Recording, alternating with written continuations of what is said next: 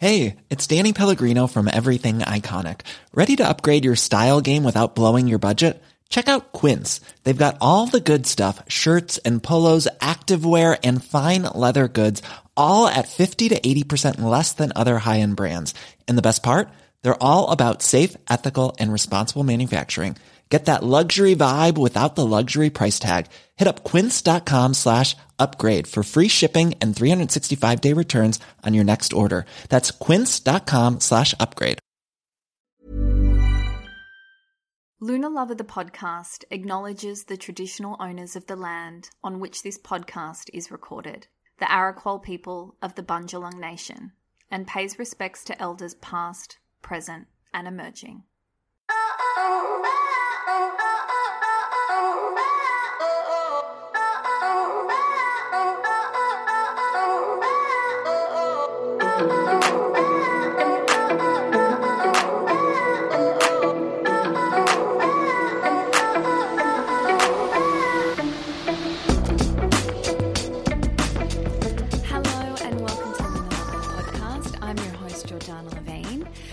Today we do not have a moon ep.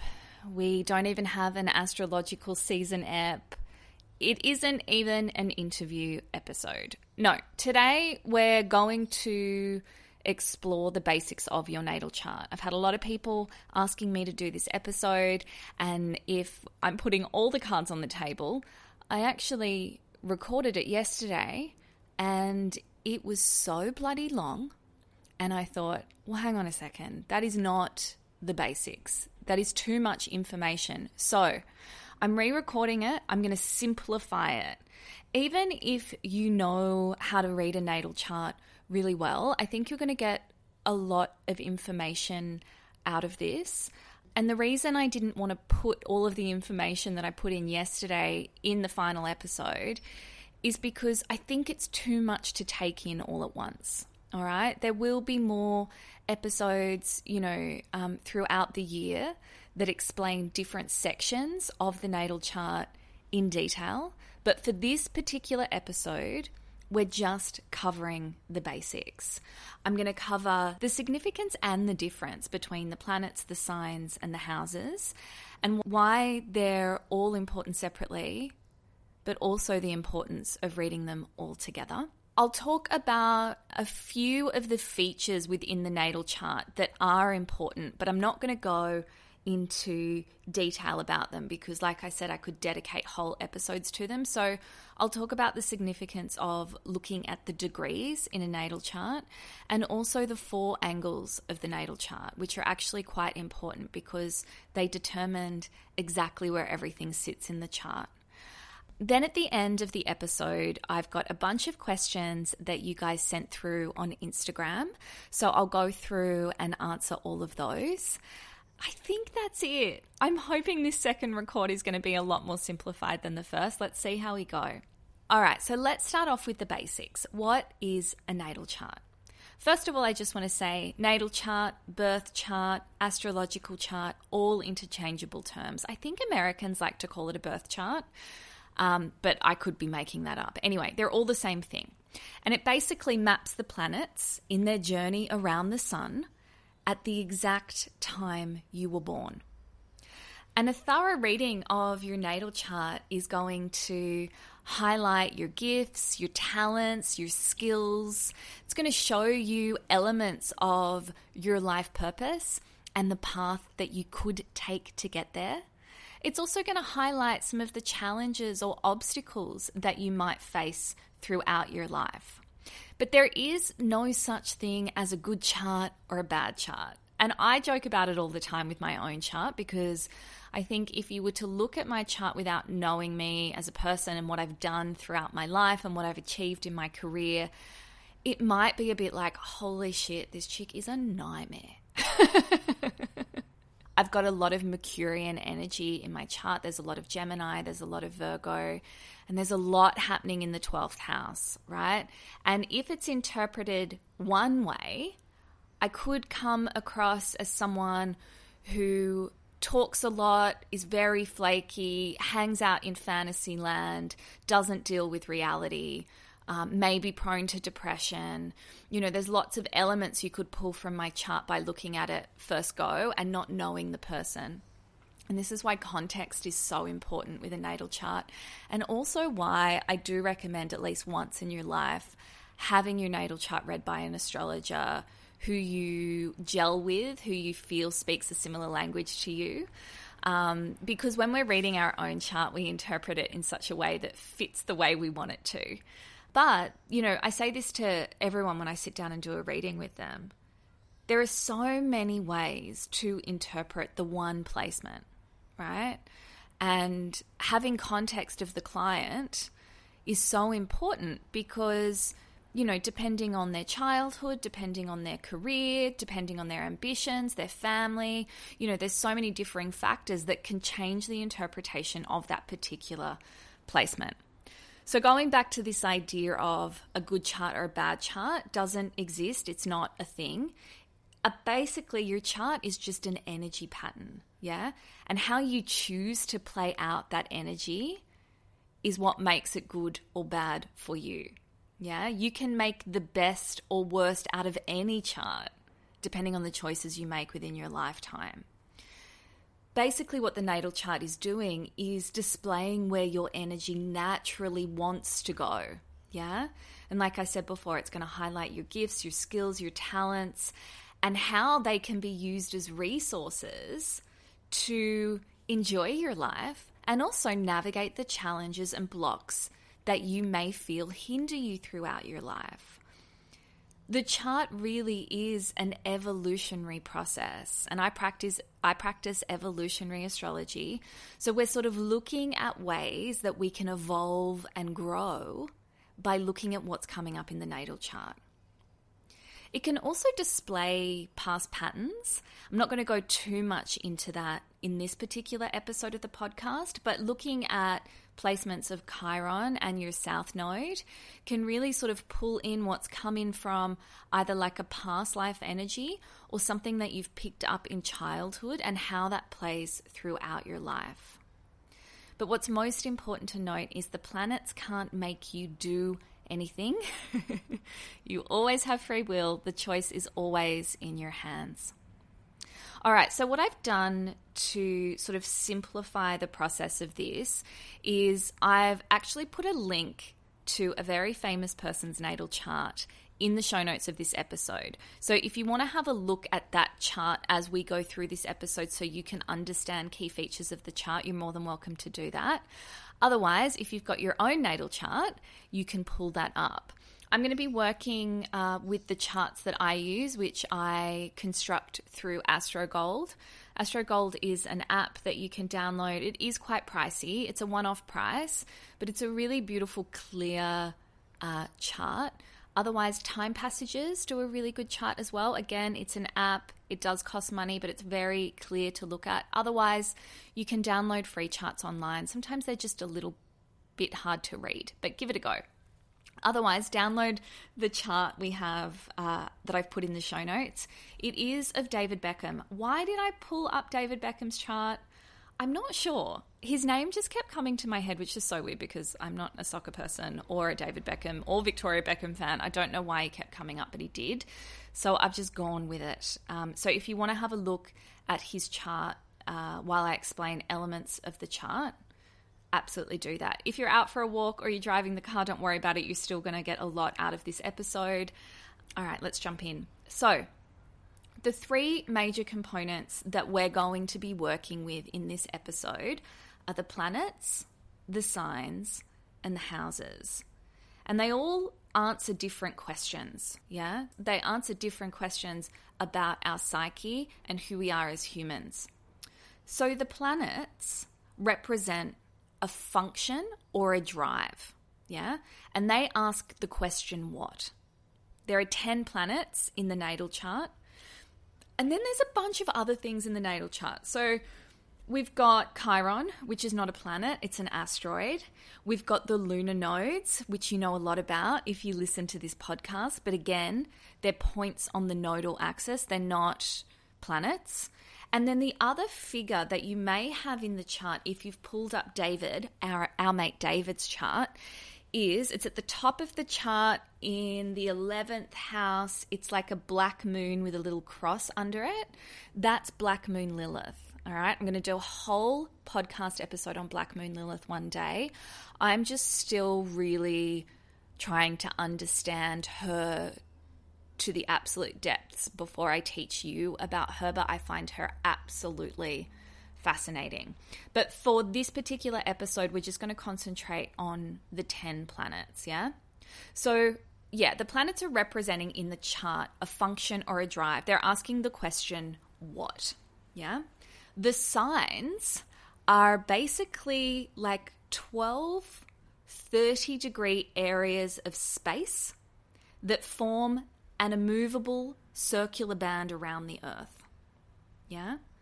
12 times 30, 360 degrees. And they occur in an astrological order that always remains the same. The order begins with Aries, which is the first sign of the zodiac and ends with Pisces. And what the signs do is they have a very clear objective and flavor. They ask the question, how? How does this planet express itself? What motivates this planet? Yeah? How does the energy of this planet play out? It plays out through the characteristics and qualities of the sign. Then the next part of the chart that we look at are the houses. And the houses are sections of the sky as seen from the Earth's perspective. There are 12 houses named from the first house to the 12th house. And if you want to know more about the houses in depth, I've done two podcast episodes on the houses. Just go back through episodes. Actually, I'll link them in the show notes of this episode. Um, but the houses are subject to a specific location on Earth and are aligned with the horizon and the meridian, which we'll talk about very soon. Due to this fact, the houses can vary in their size, yeah, but there will always be 12 of them. So while the signs always occupy exactly 30 degrees of space, the houses occupy a different number of degrees depending on the birth location. So what I want you to do is I want you to pull up a chart, maybe David Beckham's. this is so funny. David's, this is the reason I went with David's in the end, because you can really see how the sizes of the houses are so different, right? So if you look at the numbers for the houses are on, in this particular chart, in the AstroGold chart, the numbers for the houses are on uh, the circle in the middle. Yeah, so you'll see from the left hand side of the chart, we've got a one. And then if we move around the chart in an anti clockwise direction, the numbers increase in size. So we've got the first house, the second house, the third, the fourth, and so on. A really obvious one here is say, look at the second and third houses, right? They're very small. And then compare it with the sixth house or the 12th house um, and they're very large, right? So they're occupying more space, and that therefore more of those 30 degree areas of space that the signs occupy fit into a house. So you'll see in the in the 12th house of David Beckham's chart that he's got Aries, which is those little red symbols there. And he's also got Taurus, which is the little green symbols with the horns. And if you look up to the cusp of the 12th house, which is the line that divides the 11th and the 12th. There's a blue symbol at the top there, and that's Pisces. So his 12th house is actually ruled by the sign of Pisces, but he's got Aries in that house, and he's also got Taurus in that house because his 12th house is so bloody big. And if you look back at that chart, you'll see the sixth and the 12th house are exactly the same size. That goes for all of the houses that are opposite each other, right? Because if you think about it, the chart is like a pie. and We sort of cut through the center from edge to edge six times, creating 12 unequal pieces. But the opposite piece of pie will always be of equal size. Yeah? And what the houses represent in the chart, the question they ask is where? Where is the energy of the planet flavored by the sign going to play out in my life? The house represents a particular terrain. Okay? Now, at this point, I think it's really important for me to be very clear. So, the house system that I practice within my astrology practice is the Placidus house system. Now, the majority of astrologers do practice Placidus, but there is also a system known as the whole sign house system right?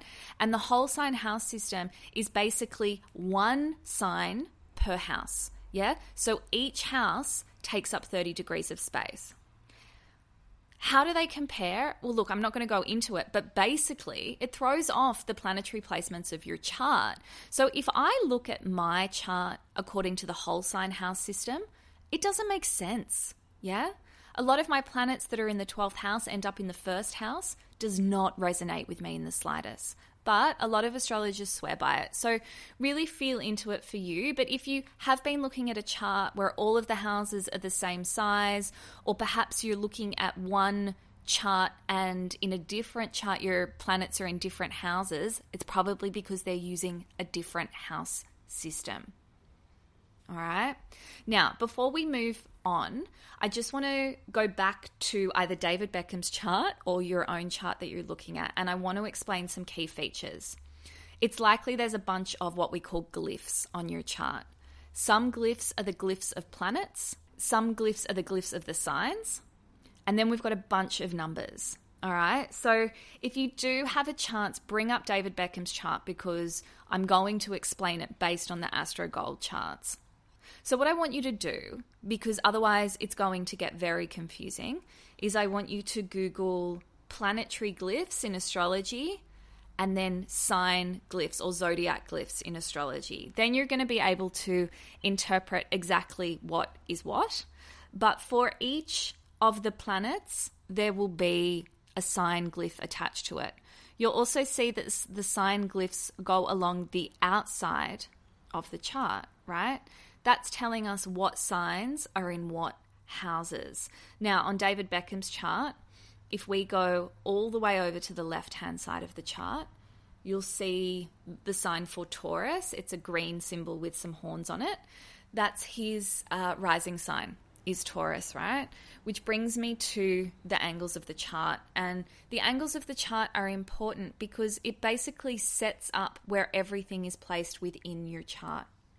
So we've got the horizon line, which cuts horizontally through the chart. If you're looking at a chart, the horizon line is the cusp of the first house and the cusp of the seventh house, right?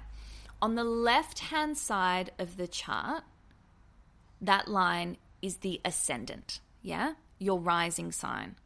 And see how on the outside he's got a symbol for Taurus. That says that his ascendant is Taurus.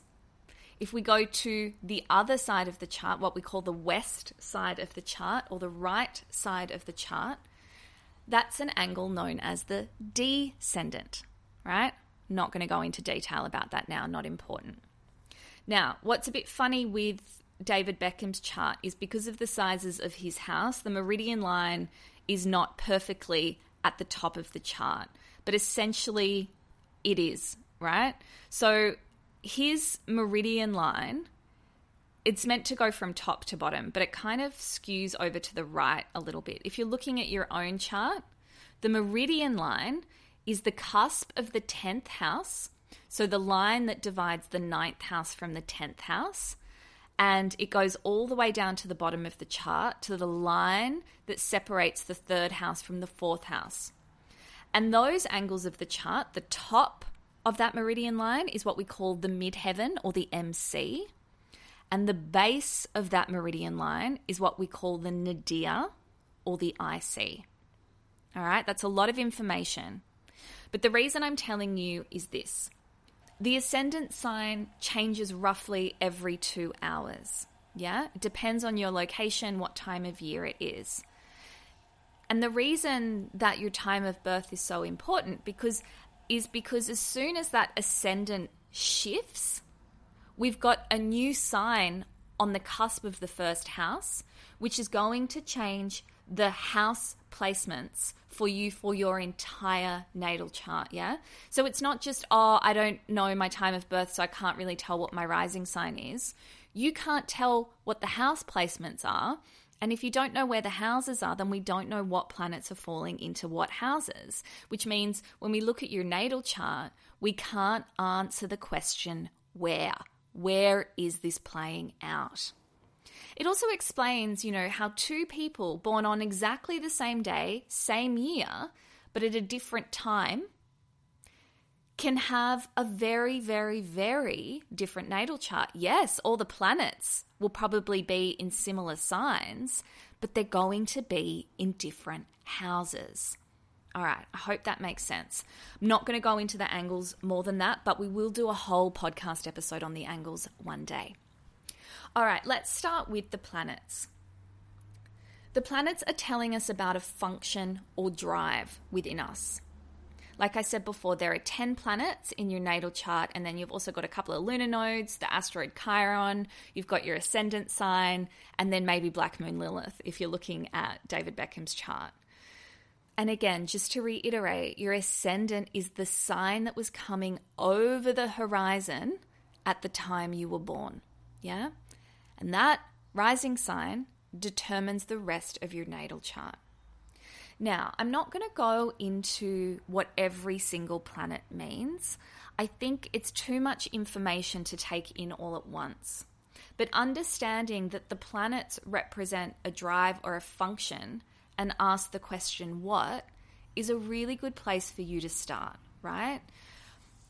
With the knowledge that I give you today, I think what might be most advantageous is for you to apply it to your sun, your moon, and your rising, right?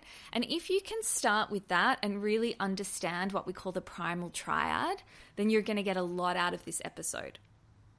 When you start to apply it to everything, it can be really overwhelming. So, what I will do is I'll tell you the drive and the function of the sun, the moon, and the rising sign. And then um, I'll tell you the significance of the other planets. But if you want more detail, just Google it. Honestly, there's so much information online. All right, so the sun, the function of the sun is the expression of life force. Yeah, it's your vitality, it's the core energy of who we are. It's our identity, it's our ego. Um, often it's called our personality, right? Now, I always think it's interesting saying the sun is our personality because, of course, it is. But I don't know about you, but my personality is made up of the way I communicate, which is my Mercury, the way I value myself and value other people in relationships, which is my Venus. It's made up of my drive and determination, which is Mars. So I think it's interesting to just attribute personality to your sun, but thinking of it as the egoic self, the how you identify is probably a really good place to start. The function of the moon is the development of feeling, yeah? So, the what is your emotional self. It's your ability to experience deep emotional security and open up to the soul. I like to describe your moon sign sort of like your inner psyche, right? It's like a world that you exist in that not no one else is existing in with you unless you choose to share it with them. But it's the reason why sometimes we're feeling all this stuff on the inside. We're existing in this world on the inside, but nobody else is seeing it, which means they're not responsive or reactive to it. And sometimes we feel unrecognized, unseen, right? And it's usually because our moon sign is very different to our sun or our rising. Now, how does the rising sign differ to the sun sign? Well, it's your identity in action. It's the outward expression of your inner expression. I like to describe the ascendant or the rising as if you were to sort of take like your entire natal chart and then go, okay, I've got all of this stuff happening in the background. How am I going to express it out? Yeah? How am I going to express it out into the world? And you choose to express it out through the lens of your ascendant sign. So David Beckham is expressing himself through the sign of Taurus. It also happens to be his sun sign, which is Taurus as well. Oh god, he's a triple earth and his moon sign is in Capricorn. Yeah. So look, the the inner monologue of David Beckham and what the world experiences of David Beckham and who he identifies as is all pretty similar, right? Very practical, very down to earth. He's probably, you know, a bit of a uh, planner, bit of a strategy kind of man, bit of a list taker, list maker. There's actually a lot going on in his chart. We'll do his chart another time. All right. Then we've got so that's the primal triad, right? Your sun, your moon, your ascendant. Then we've got the personal planets. I talk about them a lot on the podcast. We've got Mercury, Venus, and Mars. They all have different functions. I mean, if we're going to go over it very quickly, which okay, I will. Mercury, transmission of information, is the communication planet. Venus, it's all about our values, peace, security, and relating with others. So, yeah, love and relationships. It's also about money. Venus can be about money. Then we've got Mars, which is our self will and our courage. Mars is action energy, it's our drive, our determination, it's also our desires. And yeah, it can be our sex drive too. Then we sort of come out a little bit more. We've got the two planets that we call the teachers. One of them is Jupiter, the other is Saturn. Yeah? Then we come out even further. We've got the outer planets, the transpersonal planets. These are Neptune, Uranus, and Pluto. They've all got different functions, right? One of the questions I did get through Instagram is Do those outer planets affect us personally within our natal chart? Now, what's interesting to note is that those planets and the signs that they're in are not so important on a personal level because most people in your generation will have the planets in the same signs because the planets move very slowly through those signs, right? However, if those planets, Jupiter, Saturn, Neptune, Uranus, or Pluto, are making what we call hard aspects to your primal triad or those personal planets, then yeah, they're going to impact your natal chart significantly. All right. I'm not going to go into aspects in this podcast. It's very advanced astrology, but basically, there's certain um, angles that planets can hit each other at that determine how the energy of that planet is played out. All right, I hope I haven't gone too deep there. But this is this is the overall thing I want you to remember about the planets. The sun the moon move quite fast, right? The sun only takes one year to get through all 12 signs.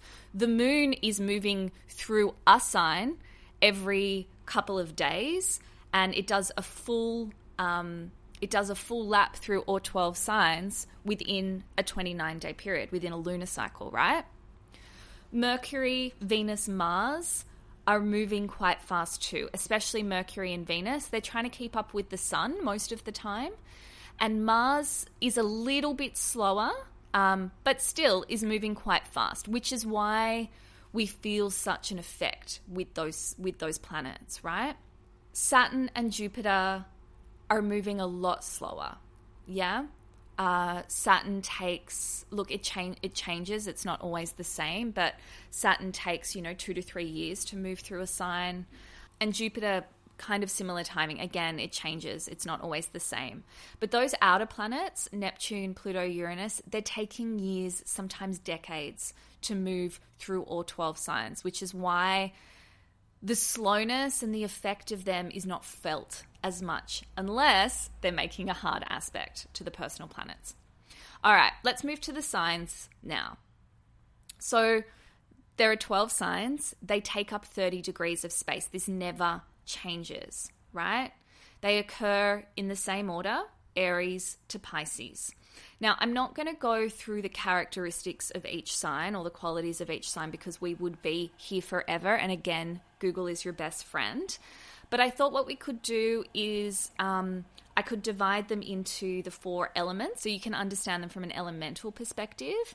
And then I want to take you through the evolution of the signs because that's what I find most fascinating about the 12 signs is how they evolve much like we evolve as humans.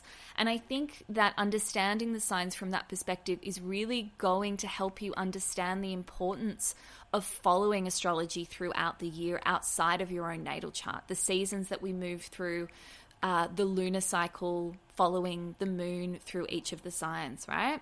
But let's start with the elements first. So we kick off with fire signs. The fire signs are Aries, Leo, and Sagittarius. Fire signs in general are action signs, right?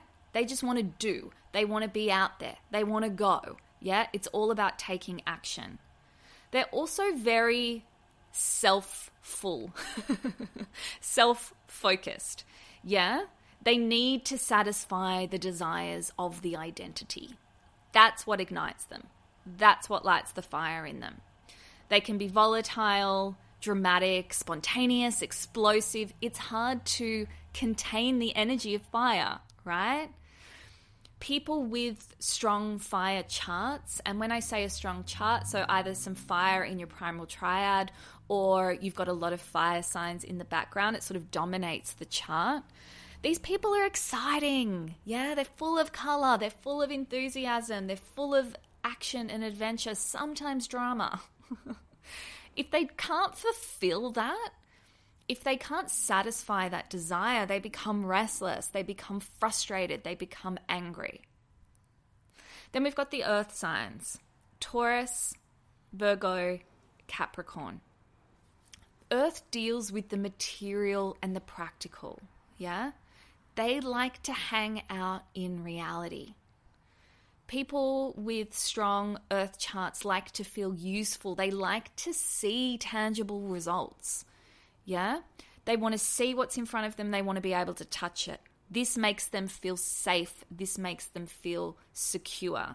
They're interested in producing, in making, in creating from a really practical, tangible perspective.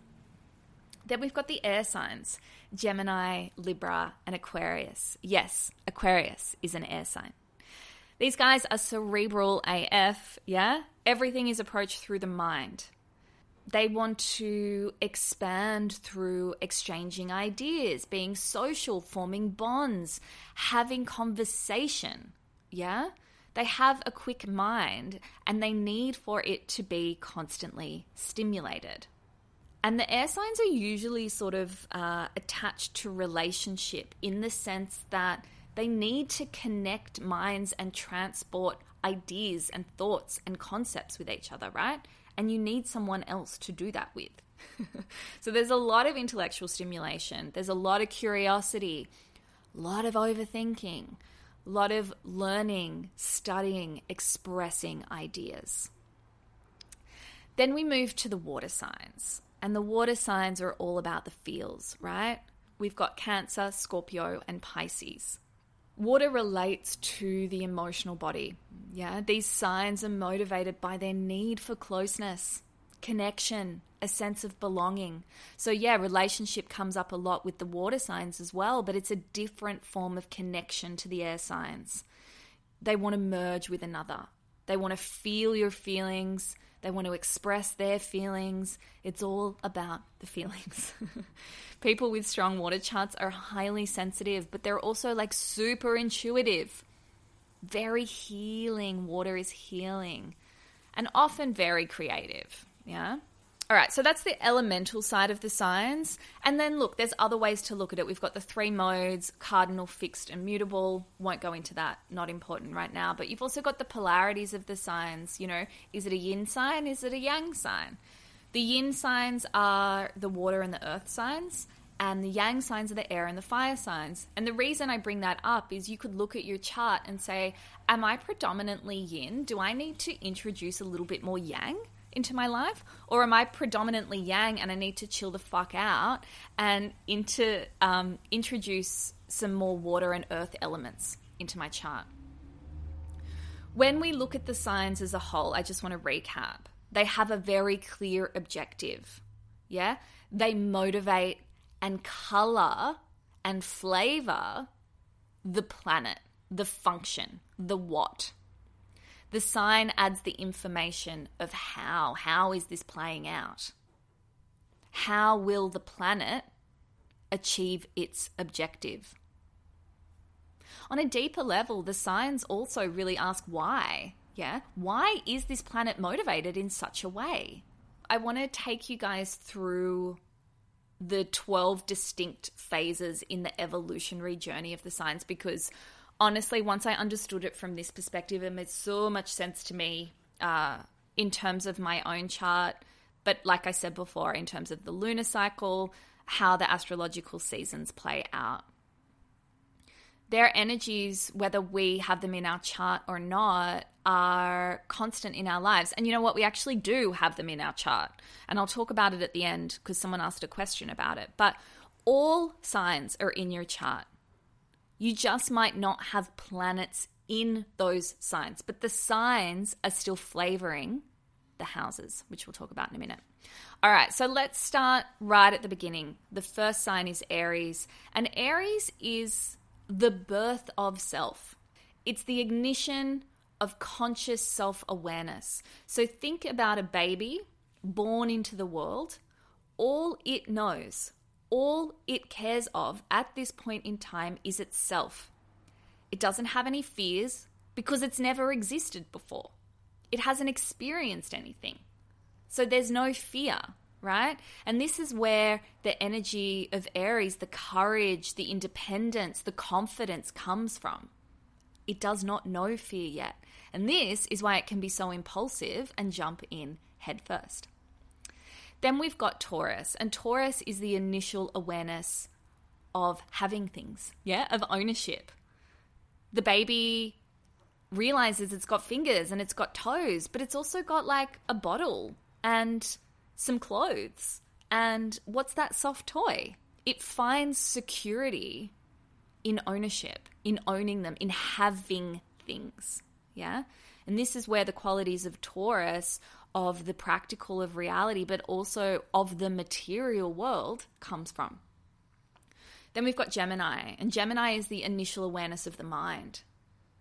And the child is now learning to communicate. It's talking, it's listening, it's starting to perceive what is in its immediate environment. Yeah. And it starts to label them. It's like, oh, that is my mother. Oh, that is my crib. Oh, that is the family dog. Oh, this is where I eat my food. Yeah? It's perceiving what's going on around it. And this is Gemini's greatest skill, greatest quality. And also, it's learning that it can start to communicate with the other people around it. Then we move into Cancer. Cancer is the initial awareness of emotion. Oh, I see. I have feelings. The child now begins to extend out from its immediate identity and realize the impact of its feelings. It experiences feelings of safety primarily through its parents, its mother, the family, the home, right? This is Cancer. Then we move into Leo, and Leo is the initial awareness of personality the child now extends further from the identity. It realizes that it can do a bunch of things and get some attention for it. It can paint, it can dance, it can make people laugh, it can entertain. Yeah, this is the performer. This is where the child realizes it has an audience and it can make that audience do what it wants by performing for it. Then we've got Virgo. Virgo is the initial awareness of being of use. Yeah? The person extends further from the identity here. It goes, oh, hang on, I've got a bunch of skills. Um, and now it might be helpful to like use them um, and give them to other people. Maybe I can help. Maybe I can be of use. Virgo must work. Then we move into Libra, and Libra is the initial awareness of other, of duality, of connection. The person steps outside of themselves and notices someone else that's not their mother. yeah, and this is where connection, relationship comes from. This is why Libra is so associated with relationship. You know, there's this trope about Librans that they have to be with people or in relationship at all times. It's the awareness of duality. Then we've got Scorpio. and Scorpio takes it one step further. It's the awareness of merging with another. So it's it's something to relate with them. It's quite another to merge with them.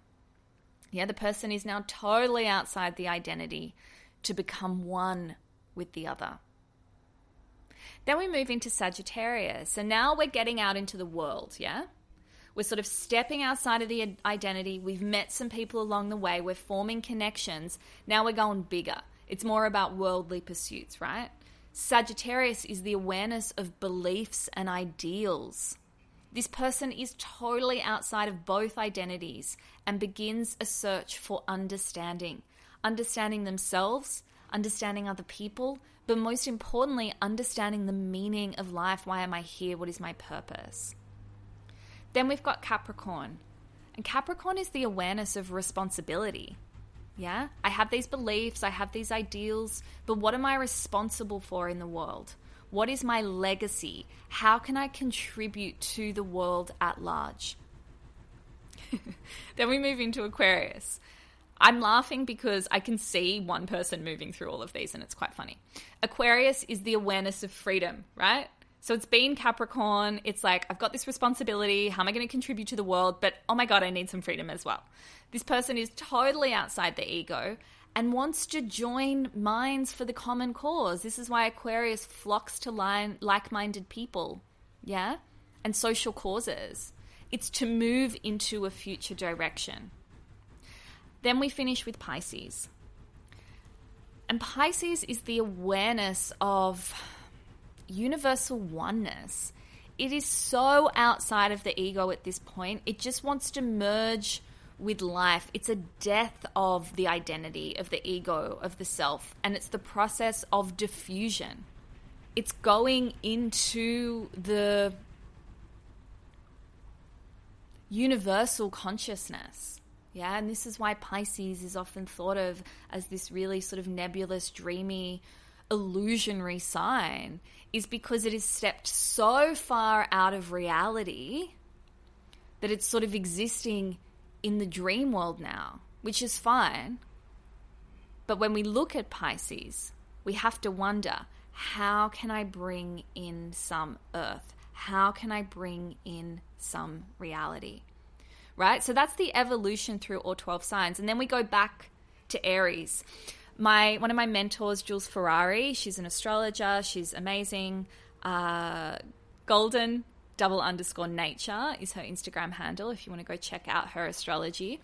But um, she describes Pisces as amniotic fluid, right? So it's like being back in the womb, being back in the womb, um, sort of moving through this dreamy fluid where we're not in any form of reality yet because we haven't birthed into the world.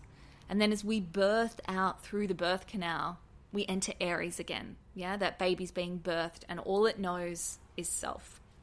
So that's how we move through all 12 signs, right? Like I said, if you want to know more about the signs, give it a good Google. Um, but I try and explain it as much as I can as we move into an astrological season. But you can see the evolution of ourselves throughout a year. If we're following the seasons throughout the year, we'll go through all 12 seasons, right? Now let's talk about the houses. Like I said before, I've done two in depth episodes on the houses, so I'm not going to dive into each of the houses here. But understanding the houses as a whole is looking at them with the question where, yeah? The houses are particular terrains of life. This is where the planets and signs find their optimal potential for growth. My um, my astrology teacher, Mark Lawrenson, he describes the houses like a stage. Yeah, it's a stage where we enact our planet and the signs that they're in. Where does this play out? Right? That's the significance of the house. It asks where, in what area of life what area of my life will a particular focus on personal growth be needed? And that's what the planets are there to tell us, yeah? This is probably a good point to talk about the degrees. Now, again, I don't want to confuse you, it can be quite confusing. I have to say, like for me, when I was learning astrology, I really struggled with degrees at first because I'm not great with numbers. Like seeing, like actually physically seeing numbers my brain starts to scramble. It does not like it. But they are very significant because, like I said to you before, the signs are 30 degrees of space. So it starts with zero degrees and it goes to 29 degrees. And the degrees of the planets will tell us how far into that sign it is. It also helps when you're looking at aspects, which we're not going to talk about in this particular episode. But the reason I did want to bring the degrees up is because of the degrees on the outer rim of the chart, right? On each cusp of a house, so the line that divides one house to the next house, if we're moving in an anti clockwise direction, the degrees on the sign of the cusp of that house is going to tell you what sign rules that house, right? So the reason I bring the degrees up is if you are looking at David Beckham's chart, for example. Okay, here's a good one.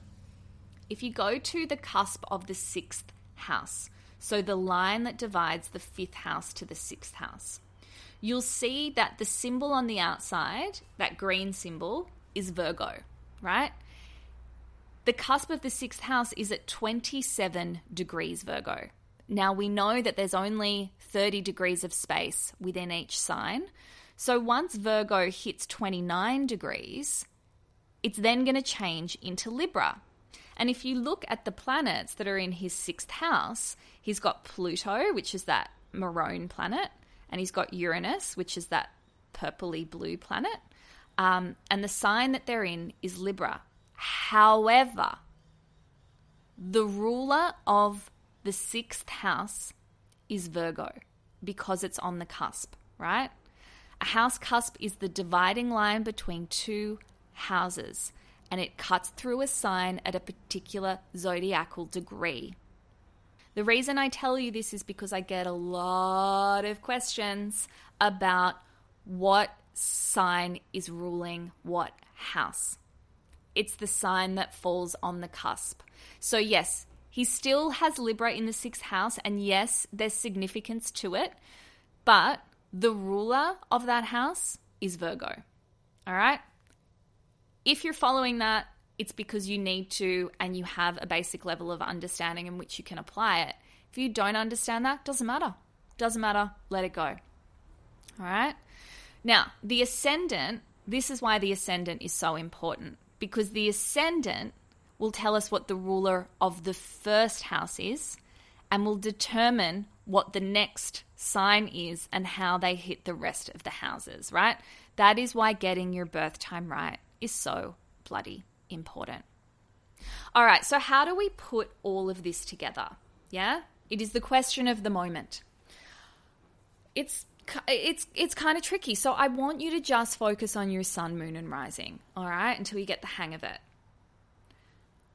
To recap, the planet represents a particular drive or function. It asks the question, what? The sign flavors, motivates, expresses the drive of the planet and ask the question, how? How is this planet expressing itself? Why is it expressing itself this way? The house is the area of life where the drive is expressed. Yeah, ask the question where? What stage is this playing out on? Planets in different signs and houses will represent different parts of us.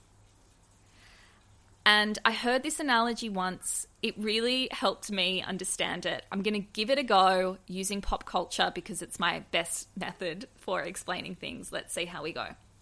Think of the planet like an actor, and the actor has a certain part it needs to perform.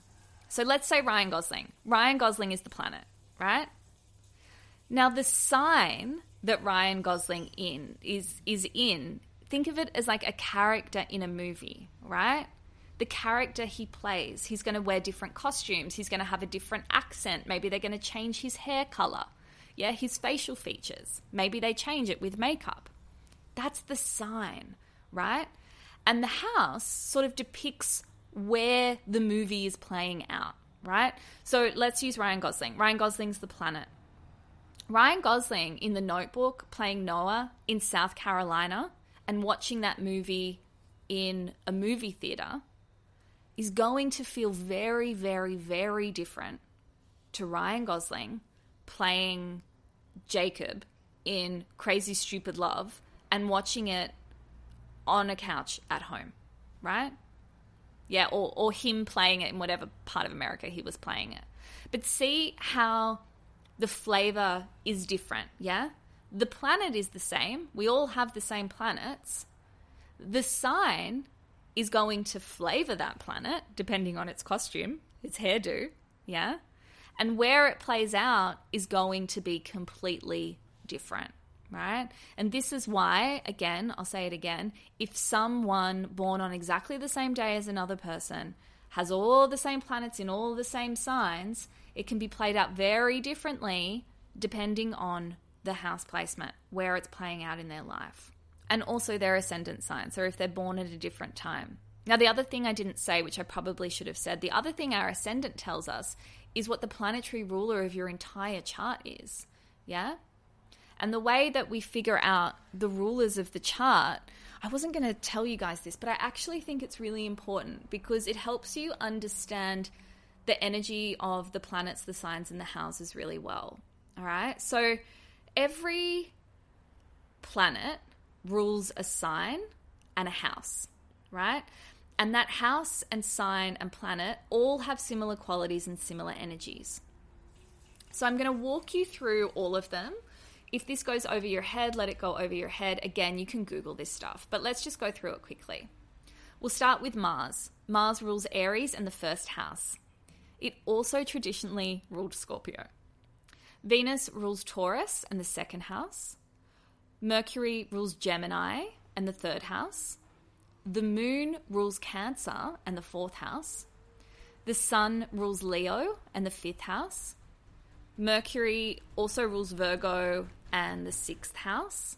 Venus also rules Libra and the seventh house. Pluto rules Scorpio and the eighth house. Jupiter rules Sagittarius and the ninth house. Traditionally, Jupiter also ruled Pisces. Saturn rules Capricorn and the 10th house, and traditionally it also ruled Aquarius. Uranus rules Aquarius and the 11th house, and Neptune rules Pisces and the 12th house, right? So, in saying that, Mars energy, Aries energy, and the energy of the first house are all very similar. So, if you know your signs really well, it's a really good place to start because if you know your signs really well, which most of us know the qualities of signs, especially the ones we have, it's going to help you sort of understand the energy of the correlating house and the planet. Yeah, there's actually not too much to remember when you can understand the rulerships. All right. this episode has ended up being just as long as the original record, but I feel like I explained things a little bit clearer. So hopefully that is the case. I'm going to go through uh, what some of the questions were that came through on Instagram. So I got a question, I got heaps of questions actually about empty houses, like if you haven't got any planets or signs in houses, what that means. I don't know if you guys can hear my washing machine, but if it's coming through in the record. I'm so sorry, but there's nothing I can do about it. I'm about to go away. I need to do my washing, so I'm terribly sorry for that. All right, empty houses. If you haven't got planets in certain houses, it's not a bad thing at all. Yeah? If anything, it kind of says there's no challenges or pressure points within that house. Yeah, of course, planets can add like really complementary beautiful, advantageous energy to a house, but not having a planet there is not a bad thing. It doesn't mean there's no energy in that house because the sign is still in the house, right? If you look to the cusp of the house that you're looking at that feels empty or looks empty, you can see that the energy of that sign is still within the house. If you're playing along with the David Beckham chart, you'll see that his fifth house is empty. His fourth house is also empty. So let's go back to the fourth. Fourth house is empty. Cancer is on the cusp of the fourth house. So his fourth house has Cancer energy. Very fitting because Cancer and the fourth house are the same energy. Leo is on the cusp of the fifth house, also very fitting because the playful, creative, expressive, childlike nature of Leo is also representative of the qualities of the fifth house. Yeah. So those houses are still energized. And yeah, look, if anything, I think it's a good thing. Most people freak out when they see that their seventh house, which is the house of relationships, or their 10th house, the house of career, is empty. Don't freak out. There's so much we can tell as an astrologer doing your natal chart about relationships and career that doesn't have to do with planetary placements in those houses. The first thing is the descendant line, which is the cusp of the seventh house, and the MC, which is the cusp of the 10th house. That's going to tell us so much about those areas. So please, please don't worry if you have empty houses. Another question I had is what if you have too many planets in one house? Again, there's no good or bad chart. All that sort of says to me is if you have a blunt if you have a bunch of planets in the one house, the energy of that house and the energy of the sign that those planets is in is of utmost importance to you. There is um, so many lessons for your growth and evolution through connecting with that energy and that house. Another question I had about houses is what houses are the main houses to focus on? I think all of the houses have a focus. They all mean different things. They're all different areas of our life. They're all governed by the energy of the sign that's within that house, right? However, here's some houses that most people want to focus on when I do a natal chart reading. Again, relationships. You're sort of looking at fourth, fifth, seventh, and eighth when it comes to relationships. Um, but then again, like communication is important in relationships. So you want to look at the third house. How you value yourself and your own self worth is important in relationships. So you want to look at the second house. Do you know what I mean? It all fits together. Uh, career, we tend to look at the second house, which is like your talents, and the sixth house, which can look at your skill set and being of service, like work. It's sort of like daily routine, is the sixth house. And then 10th house is classically the house of career but it's also sort of like who you are in your public life. It's looking at the world at large.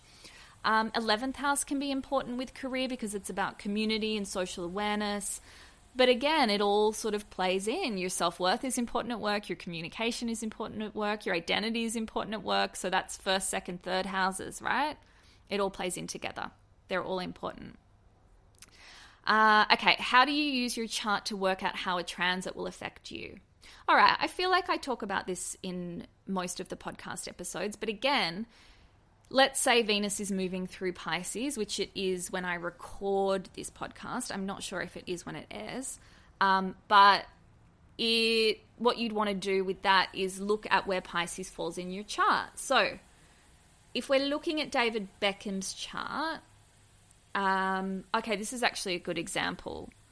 Pisces is on the cusp of the 12th house, but it's Pisces at 27 degrees. So Pisces is only in the 12th for another two degrees, and then it turns into Aries. So I would want him to, yes, have a look at the 12th house because Venus is going to move through there at the end of its transit, but also coming to terms with the fact, coming to terms, that's not the right terminology, recognizing that Pisces, the majority of Pisces is actually in the 11th house. Um, so he would be looking at community and friendships, yeah, and uh, his sense of individuation, right? When Pisces hits that area of his chart, um, well, it's actually really nice. Like, he's likely to have um, this real sort of love um, and appreciation of the beauty of friendships and of, of community um, and of working with the group, right? It's also going to hit at one point, halfway through Venus's transit, it's going to hit Mars. Yeah, and then there's going to be a conjunction between Venus and Mars. So like I said, this is all advanced astrology. This is why we get our natal chart read with astrologers and they can do transit readings and all the rest of it, which I'll start doing soon, by the way. Um, I'll start offering transits and progressions, but you have to have your natal chart read first in order to understand those. But that's basically what you want to do. You want to have a look where the sign that the planet is in at the time is in your chart. It's probably going to show you the area of your life you're going to feel it. Um, what is more our personality, our sun or our rising sign? I think I kind of answered that because I personally feel like your personality is made up of the drives and motivations of like all of the planets and signs. Um, so it's really hard to say. Some people uh, connect with their rising more than their sun. Some people express themselves through their rising a lot more, but it's also going to depend on the aspects that it's making to other planets. Um, so I think considering both, most definitely. Uh, what if planets are retrograde in the chart? I'm going to do a whole episode on this, but the only planets you need to be uh, concerned about, and I don't mean concerned in a bad way, I just mean that could uh, illuminate certain things for you, are if the personal planets are retrograde. Most of the year, the outer planets are retrograding. Like most of us will have a retrograde planet in our chart. If you're looking at your chart, a way to tell if it's retrograde, actually, it depends on the chart. On David Beckham's chart, it's the planets that have their degrees uh, symbols and, and numbers in red. That's retrograde. Otherwise, in some charts, it has like a capital R and a little a lowercase x. That's the symbol for retrograde. So it might be right next to that planet.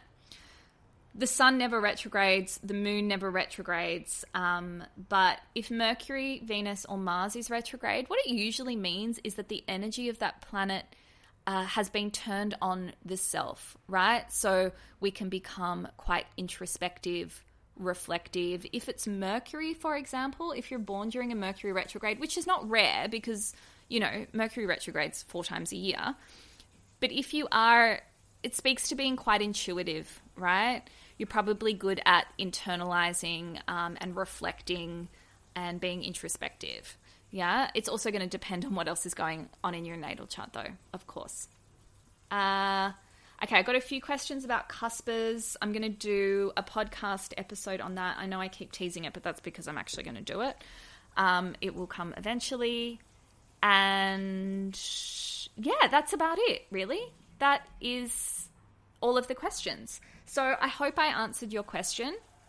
If I didn't, you probably know by now that on the Luna Lover Instagram account, I'm putting up question boxes every week. So make sure you ask me any questions that you want answered there. I really hope you enjoyed this episode. I hope you understand yourself a little bit better and your natal chart a little bit better. If you do want to have a professional reading, um, please book in with me. I absolutely love reading for you guys. It's the best because I know that you listen to this podcast, so I know that you already connect with my language and the way that I explain things. Um, and I just really have like a bunch of really cool clients. So it's awesome. If you want to book in a natal chart reading with me, just click the link in the show notes of this episode or head to jordanalevine.com forward slash readings. February is booked out, um, but please book yourself in for March because it will fill up fast. It always does. I'm sort of booking out a month ahead now. So do get ahead of that, or March will roll around and you'll have to wait till April. All right, my loves. Uh, if you enjoyed this episode, please share it with your friends, either by word of mouth or sharing it on your socials. If you shared a social, if you shared an Instagram, you can tag me at Jordana Levine and tag Luna Lover at Luna double underscore lover. I'll be back next week with a Pisces season and Pisces new moon episode. It's the last season of the astrological year. Cannot wait. How exciting. All right, my loves, until then, I'm Jordana Levine, and you've been listening to Luna Lover, the podcast.